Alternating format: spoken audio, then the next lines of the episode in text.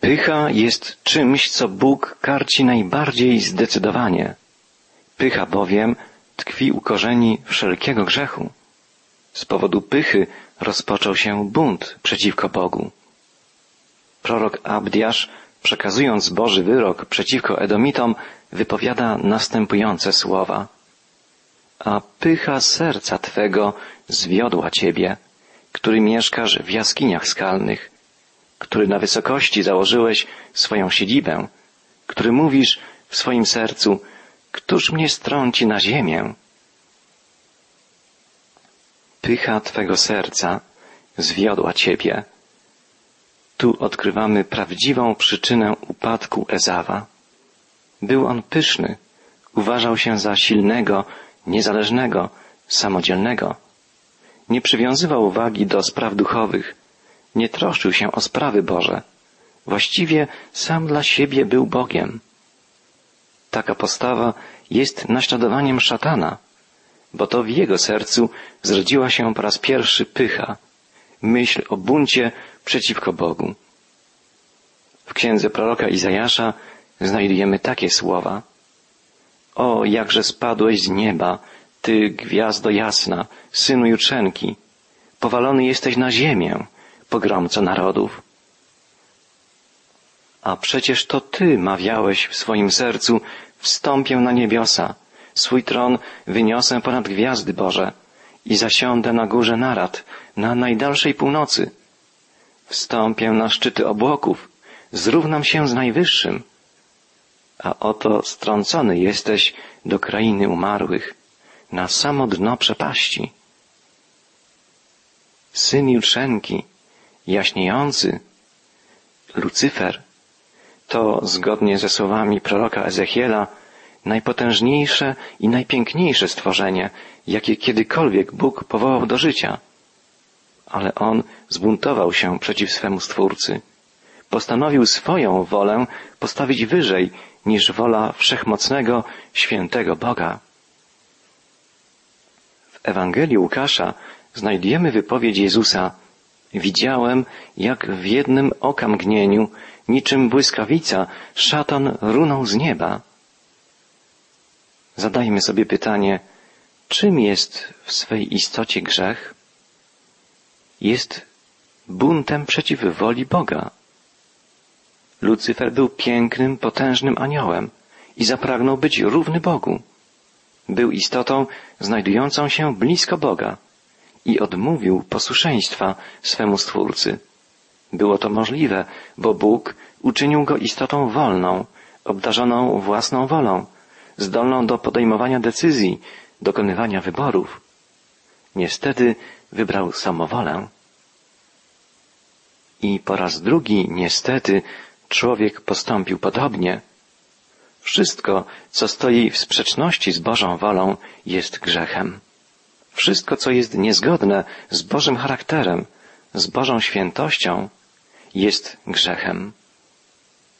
Prorok Izajasz wołał, wszyscy zbłądziliśmy jak owce. Każdy z nas się obrócił ku własnej drodze, a Pan zwalił na Niego winy nas wszystkich. Tylko dzięki Niemu, Mesjaszowi, Chrystusowi, Bóg może nam przebaczyć naszą samowolę może nas oczyścić z grzechu i przygarnąć na powrót do siebie. Grzech rodzi się z pychy, z samowoli, z nieposłuszeństwa względem Boga. Wyobraźmy sobie małą, nadętą kreaturkę, śmieszną istotkę, która zwraca się do Boga w słowach Nie będę robił tego, czego Ty chcesz. Wiem lepiej, co jest dla mnie dobre. Wszystko zrobię po swojemu. Tak właśnie postępuje człowiek. Dopiero kiedy się nawróci, kiedy zrozumie, że pełen miłości i dobroci Bóg chce tego, co najlepsze dla każdego swego dziecka, jest w stanie modlić się bądź wola Twoja, jak w niebie, tak i na ziemi. Ale czy naprawdę szczerze tak się modlimy? Czy chcemy realizować w swoim życiu wolę Boga, a nie swoją? Nie zapominajmy, że wszystko, co jest niezgodne z Bożą wolą, jest grzechem. Grzech narodził się z pychy. Zauważmy, że szatan niczego nie ukradł, nikogo nie zabił, nie upijał się alkoholem. On zwrócił się przeciwko Bogu, przeciwstawił się Jego woli. Jego woli przeciwstawił swoją wolę, swoje ambicje, chęć bycia najważniejszym, największym. Był wspaniałym aniołem. Nazywano go świetlistym, synem Juczenki. Stwórca dał mu wolną wolę. Mógł dokonywać wyborów. Mógł robić to, co chciał. Bóg pragnął, by Lucyfer z własnej woli, sam od siebie, okazał mu wdzięczność, by odwzajemnił miłość Stwórcy, dzielił Jego wizję, realizował Jego plany. Ale szatan odwrócił się od Boga. Postanowił przeprowadzić swoje plany, realizować swoją wolę. Uniósł się dumą, okazał się pyszny. Chciał być równy Bogu. Nie chciał być inny niż Stwórca. Chciał być taki jak On, to znaczy chciał być Bogiem. Przedłożył swoją wolę ponad wolę Boga. I musimy podkreślić, że każde stworzenie, które tak postępuje, stawia siebie na miejscu Boga. Dzisiaj wielu ludzi podobnych jest do Lucyfera. Wielu stawia swoją wolę ponad wolę Boga. To jest istotą grzechu człowieka, że usiłuje zająć miejsce Stwórcy. Chce być sam dla siebie Bogiem i chce być też Bogiem dla innych. Chce rządzić, chce decydować, forsuje swoją wolę, realizuje swoje ambicje. Przestaje liczyć się z dobrem innych, jest w stanie zdeptać swoich bliźnich, byle osiągnąć swoje cele, znaleźć się na szczycie, być sławnym, podziwianym, zdobyć władzę, bogactwo, mieć w swoim ręku wszystkie sznurki, pociągać za nie i dyrygować wszystkimi. Pomyślmy, kim chcieli być tacy ludzie jak Hitler czy Stalin? Kim chcieli być egipscy faraonowie, rzymscy carowie? Chcieli być bogami. Chcieliby u ich stóp legła cała ludzkość, cały świat. Chcieli zająć miejsce Stwórcy. Ale żyjemy w świecie, który jest Jego dziełem. Oddychamy Jego powietrzem. Ogrzewa nas Jego słońce. On nigdy nie posłał nam rachunku za energię słoneczną, ani rozliczenia za źródlaną wodę. Nie zażądał zapłaty za życie, które nam dał. Po prostu jesteśmy Jego stworzeniami, żyjemy w Jego świecie. Powinniśmy być Mu posłuszni, powinniśmy odwzajemniać Jego miłość. To wszystko, czego od nas oczekuje. Wielką tragedią jest to, że tak wielu ludzi dzisiaj tego nie rozumie, nie przyjmuje. Tak było także w przypadku Ezawa i w życiu jego potomków. Prorok Abdiasz woła, a pycha serca Twego zwiodła Ciebie, który mieszkasz w jaskiniach skalnych, który na wysokości założyłeś swoją siedzibę, który mówisz w swoim sercu, któż mnie strąci na ziemię?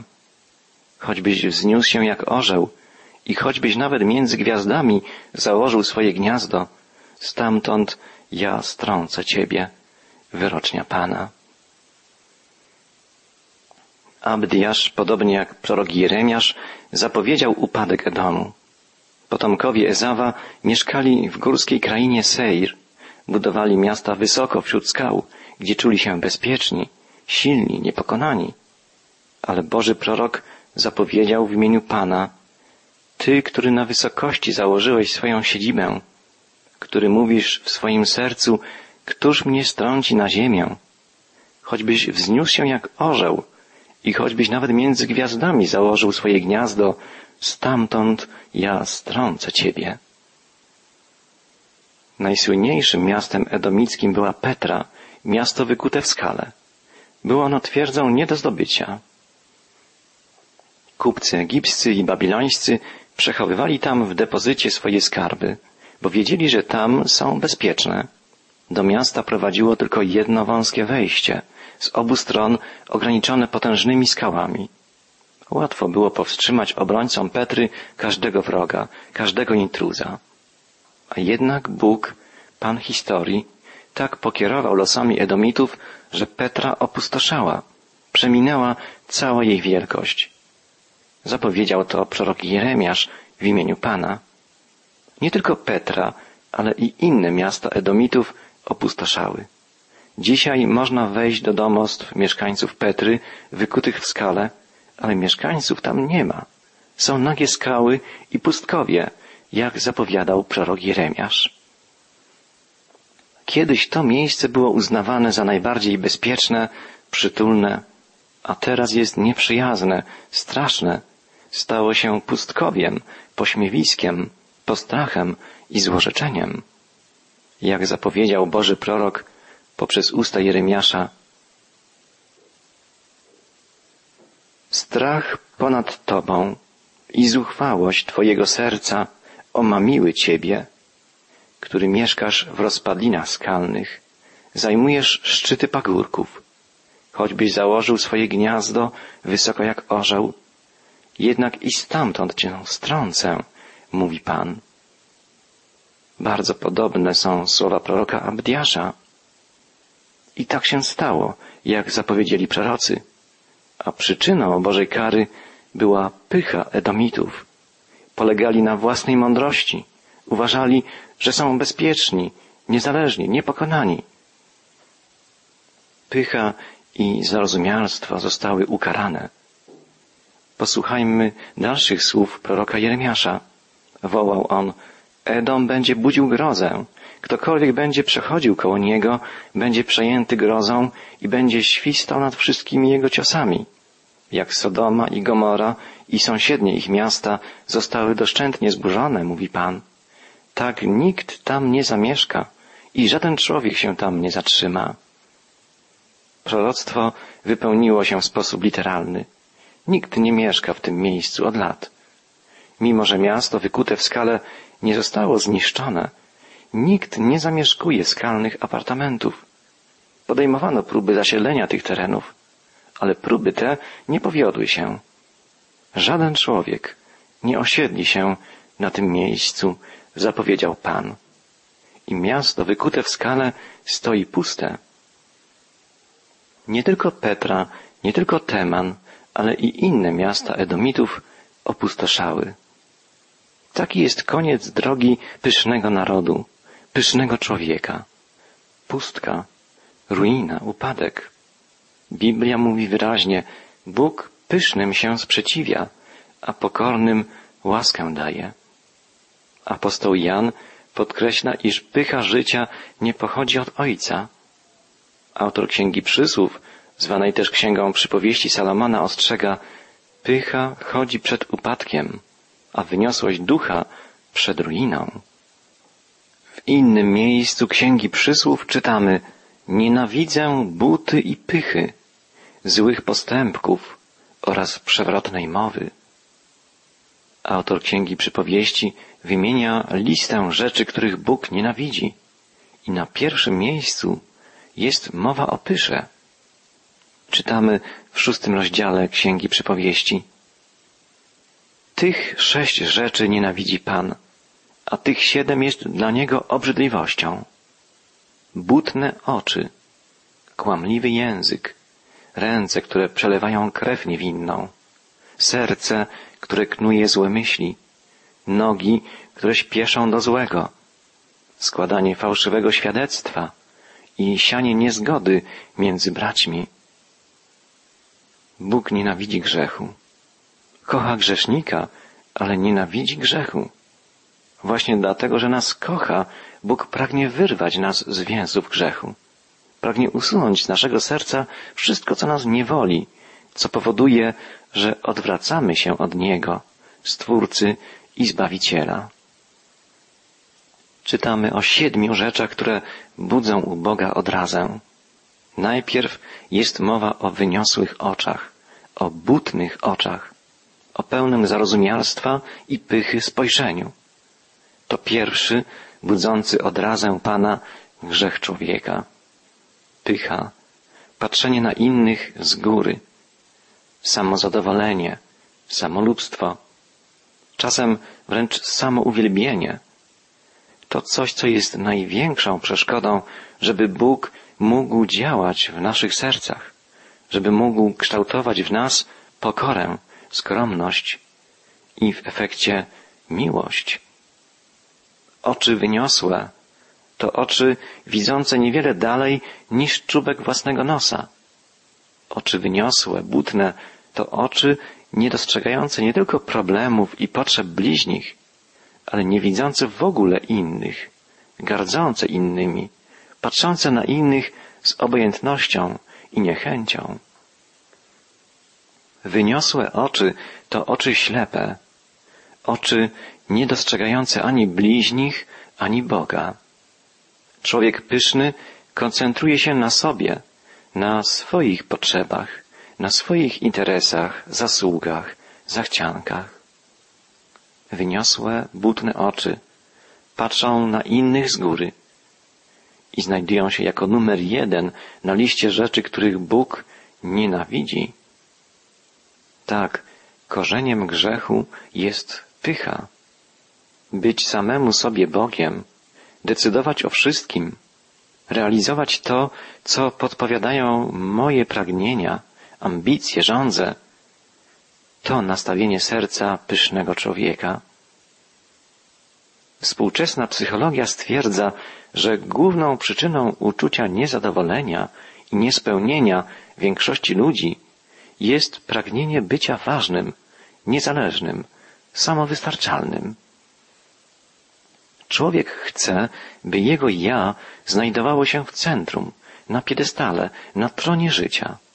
Jakkolwiek nie nazwiemy tego pragnienia, oznacza ono, że człowiek sam dla siebie pragnie być Bogiem. Dlatego tak trudno jest człowiekowi o pokorę, o szczere zwrócenie się ku Najwyższemu. To On, Stwórca, Zbawiciel, jest jedyną osobą całkowicie niezależną, samoistną, samodzielną. I tylko otwierając dla Niego swoje serce, możemy być w pełni szczęśliwi, spełnieni, radośni. Jednak pycha powoduje, że człowiek usiłuje sam kierować swoim życiem. Sam chce rozwiązać swoje problemy, nawet kwestię zbawienia. Stąd bierze się bardzo często spotykana postawa uczynkowości. Sam zapracuję na swoje zbawienie. Sam dotrę do Boga. Niepotrzebna jest mi łaska Boga. Niepotrzebny jest mi Zbawiciel. Swoimi dobrymi czynami zasłużę sobie na wieczne życie. Drogi przyjacielu, musimy to zrozumieć i musimy to podkreślić bardzo zdecydowanie. Taka postawa jest przejawem pychy, przejawem nieuzasadnionej dumy grzesznego człowieka. Oznacza odrzucenie Bożego objawienia, odrzucenie Bożego daru zbawienia, danego człowiekowi w Jezusie Chrystusie.